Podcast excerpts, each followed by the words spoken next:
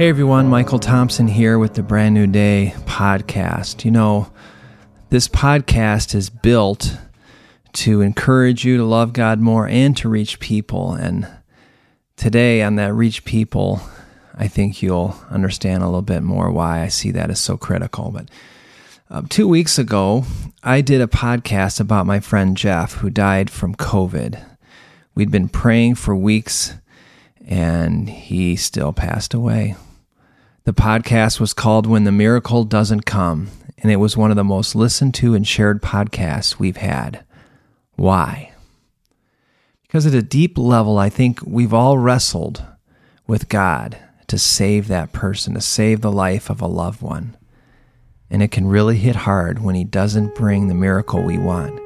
Didn't we have enough faith, or was it His fault? Didn't He care? And wasn't He supposed to give us anything we asked for in His name? Since that podcast two weeks ago, we traveled to Virginia for the funeral. It was beautiful and so inspirational to celebrate a great, imperfect, and beautiful brother, saint. It was also very sad. Even in COVID, many people came to come alongside his dear wife, his three sons, and family, who are still in shock, still brokenhearted. It is a very familiar story, though just with different characters. In the case of my friend Jeff, we were praying for miraculous healing of the body, but today I want to talk plainly about what I call the miraculous healing of the soul. This is when we're crying out for someone just to turn to know and love the Savior.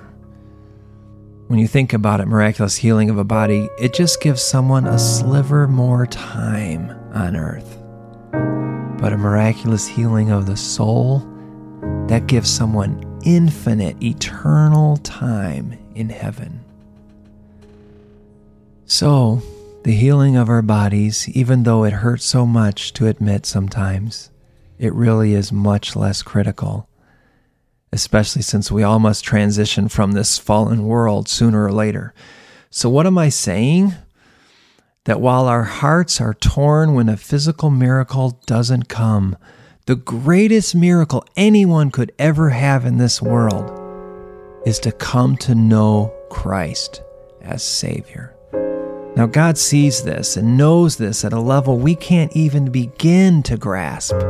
Souls are what He died for, and souls are what matter most. This is why we all must give our lives to help reach people for Christ. I remember last year seeing my mom in a hospital bed for the first time. She had had a surgery and was in the recovery room. They let us in. She was just waking up, still groggy from the drugs, and she was crying out. Oh, I don't want to be alone. Please help. I don't I feel so I don't want to be alone. And she was in no life threatening danger, but just seeing her there in that condition was deeply impactful. After all, she'd always had perfect health and but I've been to hospitals countless times, visiting others, coming alongside families in really tough moments. But now this was my own mom, and she cared for me since I was a boy, literally since birth. It struck me how terrible and scary it really is to have your loved ones in physical danger, even facing death itself. It struck me how it was just a matter of time, however, before she, like all of us, would die. But I knew she was a follower of Christ. I know that when she dies, the greatest miracle, the greatest miraculous transition, a very real, practical miracle will occur. She will be brought into eternal life transported miraculously somewhere.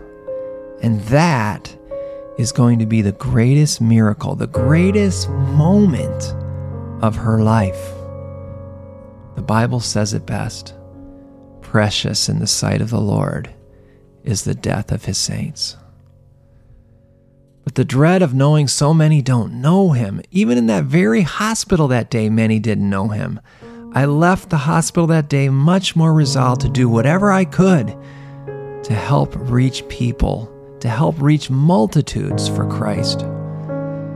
Oh, God, I do pray even now. Wake me up, wake all of us up to the urgency of a very real, practical need for people to be healed, miraculously healed, to receive a miraculous healing of their souls, not just for a few years, but for all eternity. Amen. Here's the remaining hard facts we still have heart wrenching experiences where we struggle to help loved ones even come to know the Savior after all He's done. They still must turn. They must turn from a destructive path. They must turn to the Savior to receive that ultimate healing miracle. And the difficult truth is that sometimes people turn to the Savior, sometimes they do not. So, what do we do with that? What do we do when that miracle doesn't seem to be coming, especially if it's a mom or a dad, a brother, a sister, a son or a daughter, or a dear friend? What does faith look like in those situations when we're pleading for the most essential miracle and nothing seems to be happening? Will God really come through for the prodigal daughter or son? Will He come through when we have no known way to influence or force someone to follow him? I want to talk more about that next week, but let me just end now with this. For those of you that know Christ, celebrate the date. It's I don't know what day of the week it is, I don't know what month or year, but the date is set. It is soon coming for you when you will never experience disappointment ever again. No more sorrow, no more crying, pain, Faith will be sight. As the song says, the clouds will be rolled back like a scroll, the trump shall resound, the Lord shall descend, and even so it is well with my soul. So trust, wait in the Lord with all your heart, and lean not on your own limited understanding and fluctuating emotions. Yes, there are, and there will be in the future deep strains and wounds, disappointments unanswered questions. But the greatest faith is being able to say at a deep soul level, Nevertheless, not my will, but your will be done. I will believe in you. I will cling to you. I will trust you, O God, and I will glorify you right now and forever. So be still and know He is God. Jesus is King.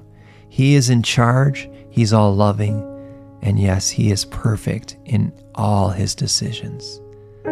So to Him be glory now and always, and to His people, may they experience His grace and peace even this day. God bless you all. We'll talk soon.